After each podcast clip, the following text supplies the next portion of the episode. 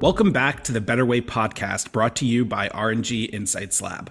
This is a curiosity podcast for those who ask, there has to be a better way, right? There just has to be. I'm Zach Coseglia, the co founder of R&G Insights Lab, and I am joined, as always, by my friend and collaborator, Hui Chen. Hi, Hui. Hello. Hi, Zach. Hello, everyone.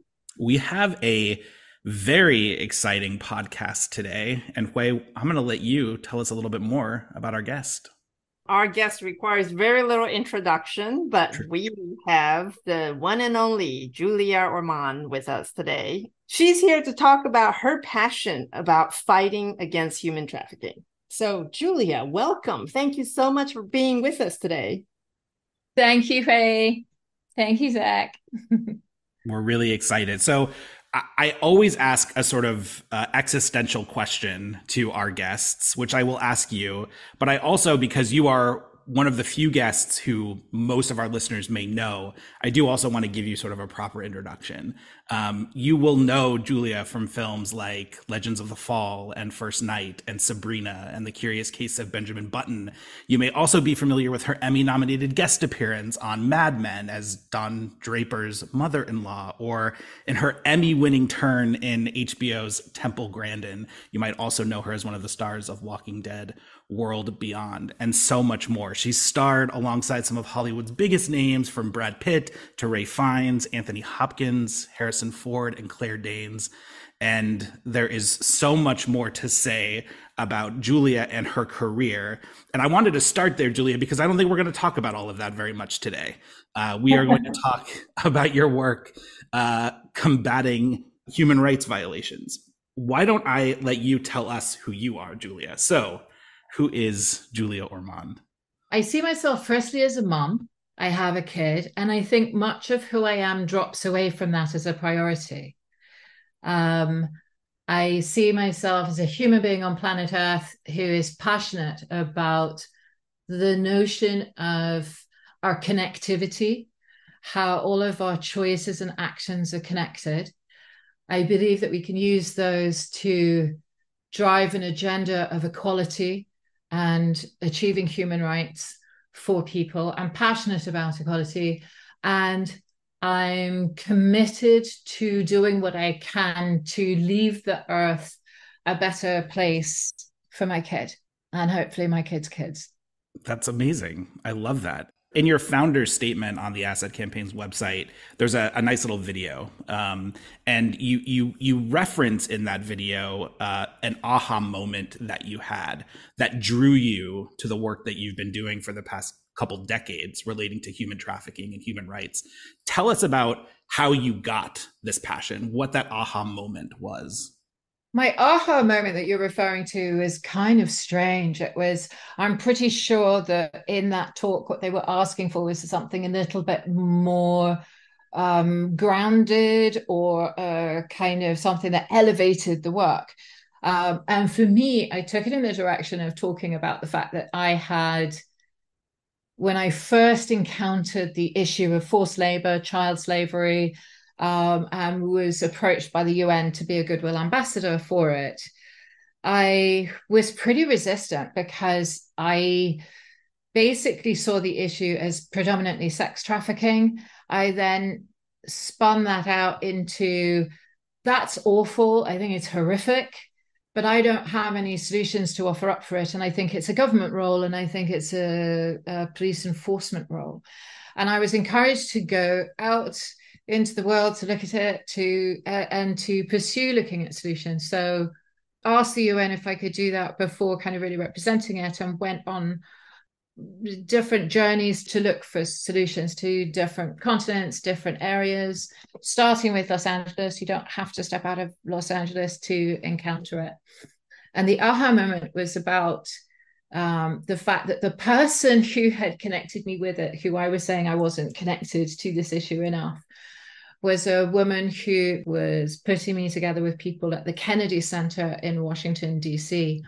And on my first trip, uh, I went to Lake Volta in Ghana and I was working with a nonprofit, Apple, that were an uh, African local non-profit. And as we walked to the lake to see it in situ, they spotted these two young guys coming off the lake who they said, We think these are traffickers. We're going to go and talk with them. Come with us.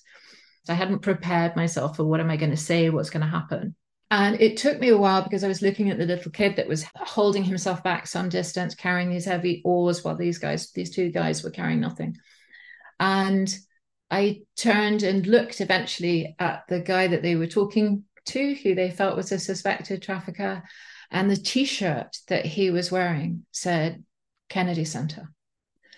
And it just stopped me in my tracks. There was an emotional and uh, even spiritual uh, response that I had to it in terms of it felt like this was very right. And I think that that level of commitment, alongside meeting victims, survivors, people who work on the issue globally, and feeling this is it, this is so it, it's so ridiculous that we still have this issue that we are still doing this to people. There has been something that's that's mysterious that I can't quantify, but that was deeply personal in that moment to me, that felt like a very direct prod from the universe in terms of how directly connected we are. You received this this really powerful kind of experience. Tell us about what you did with it, how you harnessed that into something more than just you know a, a one time experience, but really into two decades of plus of of activist and advocacy. I very much wanted to work on solutions that got to the workforce. Anyone who is enslaved basically shouldn't be a slave, they should be a member of the workforce. So I feel that if we had a way to measure slavery in the global workforce, and then also how we're doing on decent work and delivering decent work to the global workforce, we could be putting in the positive things that are needed to get somebody to their basic needs to have their human rights met from a work perspective in their life. Somebody who has access to all of their rights is less is the person who is less vulnerable to forced labor or slavery. So tell us about asset campaign. Asset campaign came about because i very specifically uh, wanted to work on products products that we're that we're buying um, those trips around the world would take me to meet people who were trapped in fishing slavery, children in fishing slavery, children in carpet making, uh, canning pet food, uh, all sorts of things. And every time I would be in that situation of meeting survivors, I would ask the people I was with, where does the product end up? Is there a chance that it has gone into a global supply chain? It's come to an like, could I have been buying this unwittingly? Um, and they'd always fall silent. So that then led me to really want to drill into our supply chains to say that's not okay. We do all sorts of incredibly complicated things as human beings, and we actually need to prioritize looking into this and, and having ways to measure within the supply chain. Asset was, I felt like I needed an organization that focused in on a transparency agenda. Obviously, in that agenda, um, we joined a lot of people who have a long history of working for corporate accountability and ethics and compliance and the territory and tough that Hui has, you know, sort of been groundbreaking on and brilliant on. And what we saw in transparency was that there was real opportunity to find something out that would be useful to, for the consumer that hopefully could grow, but something that was useful for the consumer in terms of asking companies, what are you doing? And that that would then prompt them to actually start doing it. That would bring in resources to measure it. Um, and once we start measuring it on ranking and then rating, if we got to the point where transparency was used for ranking, I actually believe it would be a game changer for the consumer. Julia, this is uh, so fascinating. How do you engage with the corporate community in doing this type of measuring and ranking work? Asset has not felt that we've gotten to the sophistication of being able to do that ranking and feeling that it was thorough enough. There are other people who are doing measurement, but what we found was that there are legal hurdles that we sadly not been able to navigate. I would love to see the transparency agenda ratchet up and go further to reach its promise because I do think it's doable. Um, but I think it's become doable because of AI, because of technology that's come in. But you will find that it needs to be, it needs to go in a direction of being much more sector specific.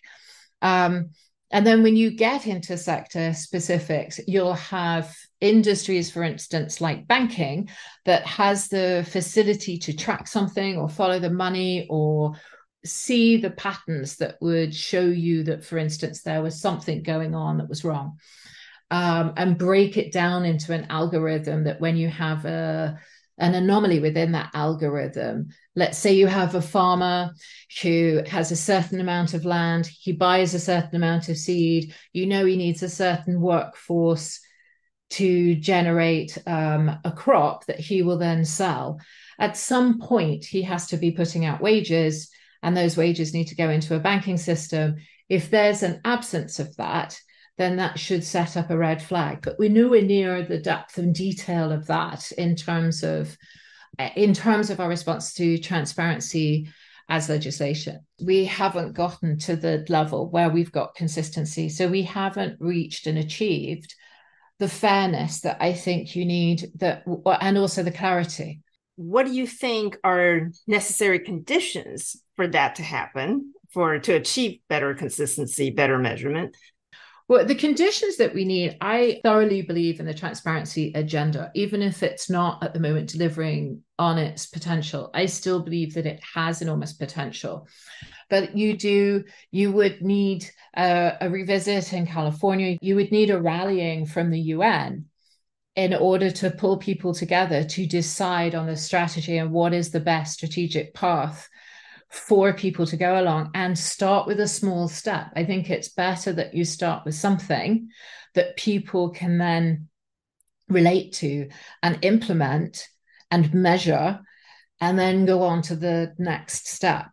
And I think it takes a decision that affects business globally. And it could be that the only place to do that is actually within the UN and business codes of conduct within the UN we don't have yet enough sufficient transparency in how things are done, what the methodology, what the expectations is, and therefore we don't have clarity.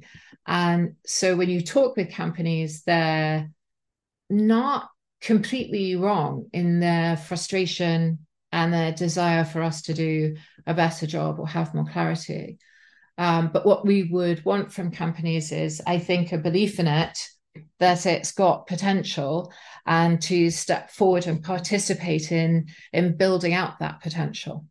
So i'm going to take a step back. So for people who may not be familiar with what corporate transparency in this area looks like um, if you can explain to someone who's sort of new to this area what what do you mean by corporate transparency what is what are they supposed to be transparent about? What are the efforts that they're supposed to be making in order to be transparent? Yes absolutely. So the transparency that we're talking about is transparency around uh, corporate social impact and specifically transparency about a uh, company's program to eradicate trafficking slavery and forced labor it started with the transparency in supply chains law in California that is applicable to large manufacturers and retailers. And it asks them what their policy is throughout their supply chain, their direct supply chain, um, to eradicate those. Now, that opens up the idea that you can't just walk into a supply chain and identify the people who are in forced labor or enslavement, you have to have a policy of the positive, which is delivering human rights. That legislation was then um, picked up and copied in the UK and upgraded. It was built out to be all businesses. They asked for sign off uh, from the board. Um, and what is regarded as a large company in the UK is um, 36 million versus a bar of 100 million dollars in the US with a tax footprint in California. So it's gone from being a state law that has certain restrictions around it to a country law. Um, and then it's also spreading to due diligence laws in the EU, um, and it's gone on to Australia. And each time it keeps getting more and more robust, more and more meaningful. Um, but I still think we've got a, a battle to keep it relevant and to be realistic about what it is actually measuring. There are a lot of NGOs. Um, Unseen in the UK is fantastic. Verite is a group who do fantastic work in terms of designing, um, going into the supply chain, looking at what the problems are, what the vulnerabilities are, and specifically designing to make a supply chain more socially impactful. Um, Be Slavery Free is um, a great organization in Australia that we work with. But I think we're a long way off where we could be. So I don't mean to be too down on the entire agenda, but I feel that the next round of transparency could get us to the point of measurement, even if it started small. From the perspective of social impact and environmental, and how those two things go hand in hand. For me, it's it impacts the health of humanity. If as an individual you were sick, let's say you let's say you were a smoker that got cancer. As a human being, you would seek treatment, maybe something laser specific in terms of the harms. You would need to change your behavior. You would need to tackle an addiction to something. And I think I could draw a comparison in terms of the whole of humanity.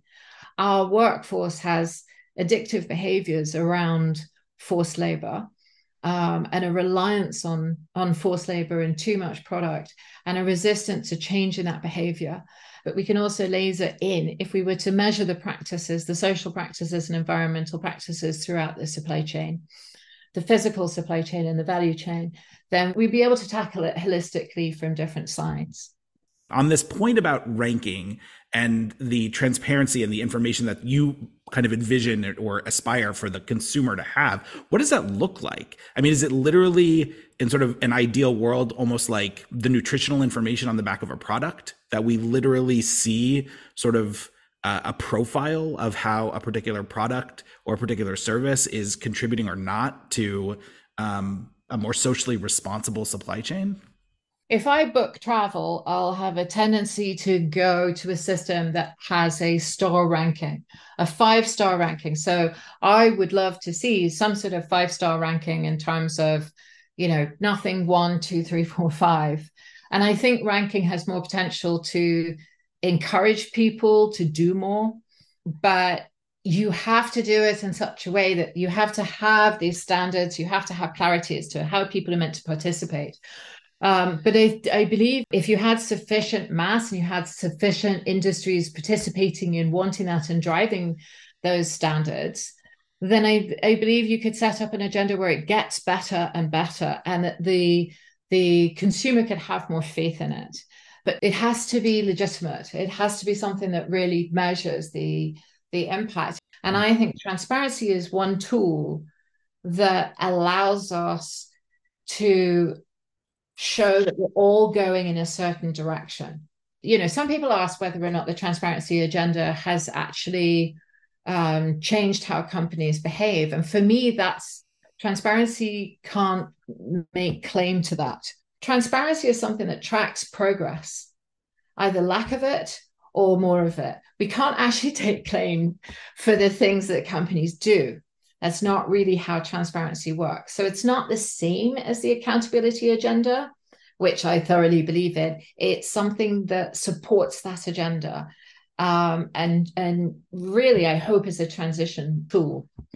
It's interesting though because the I mean the two really do go hand in hand, right? Because once you've kind of aligned on a set of metrics or a set of factors that you want consistently to be transparently disclosed, you've also sort of set with the accountability agenda, sort of what folks are going to be held accountable for. And I think that in our space, it's both sides of that coin that are often missing. It's the lack of transparency, um, but it's also the lack of accountability because there isn't a consistent standard sort of defining what good looks like, what we're all aiming to achieve. And I also think that transparency resonates with people differently. The people who are for the accountability agenda, I think when transparency first came in, felt let down or expressed feeling let down by transparency because it felt like it maybe kicked accountability further down the road. Whereas I think had if transparency is used well, it can bring it forward. But I also believe that once we start measuring, there is a different level of incentivization that you can get to. As a consumer, I look at things like fair trade and I look at corporate response in terms of, oh, well, if you want us to do this socially, it's going to cost more um, and all the rest of it, and passing that back onto the consumer. I think consumers are at the point and past the point of why is it that people who care about people and planet are paying more for that privilege versus the people who are causing the harms are able to do that and create a cheaper product as a result of it.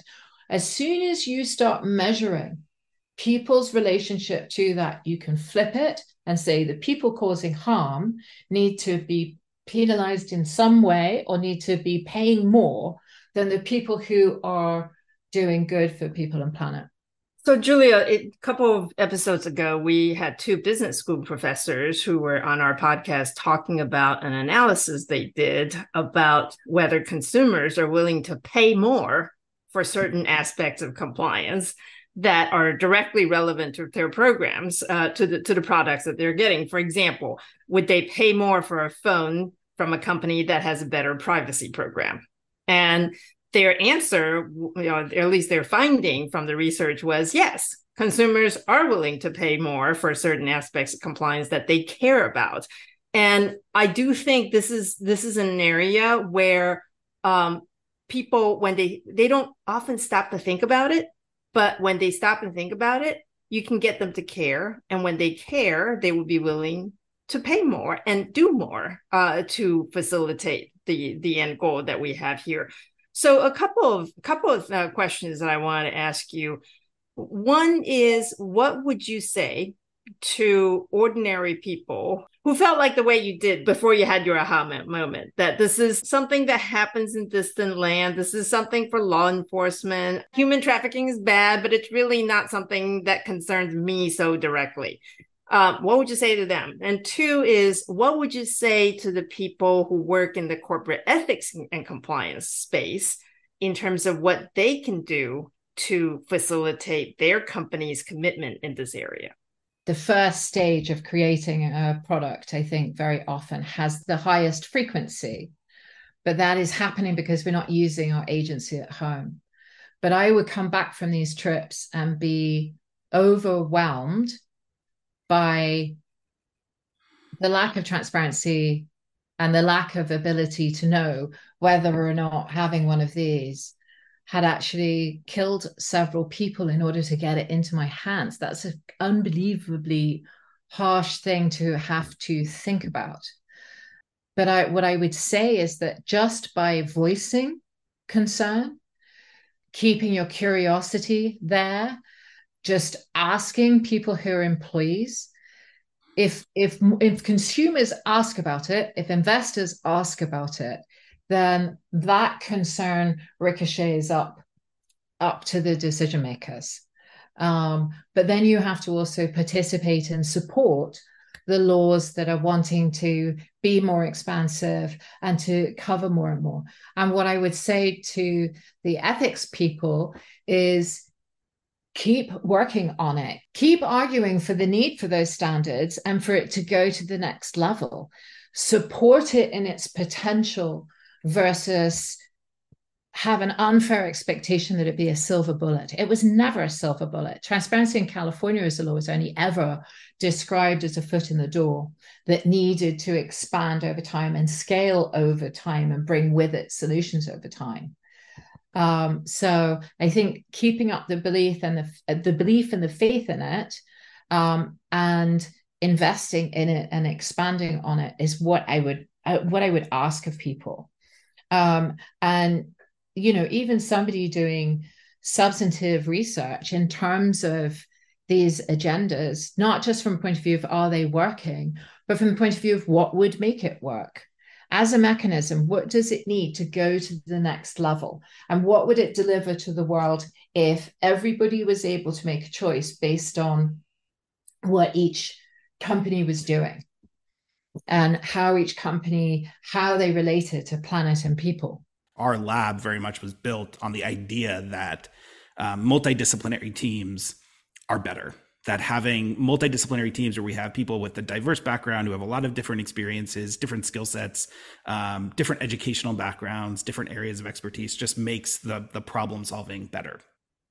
So I'd love to hear from you a little bit about how your work as an activist and advocate um, has been made better or what tools you pull from your work as an actor. I love the uh, the diversity angle. I would also say that I actually think strong teams are made of people who have different personality types. Mm. You need somebody who's detail oriented, who wouldn't necessarily go to the pub easily with somebody who's got the 30,000 foot view. But the 30,000 foot view is pretty useless if you don't have somebody who's good at implementing it. So there, and and that does seem to fall into a kind of personality trait. I would look for that as well within team.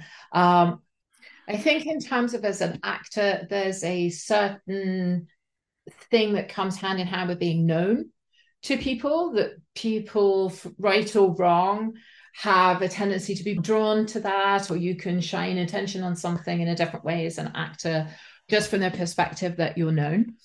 I guess the thing that I have used is curiosity about an individual story.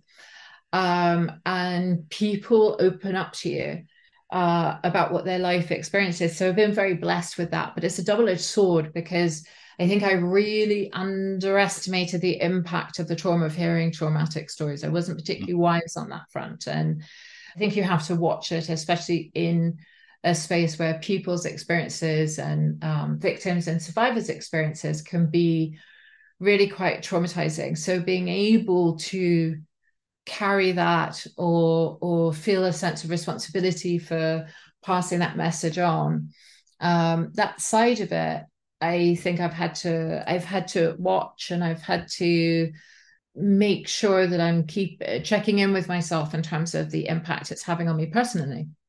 Yeah. Um, hence, there there are times when I feel like I need to take a step back because that can that that can emotionally overwhelm you. And I think when you're uh, emotionally identifying with something, you're not necessarily closer to the solution.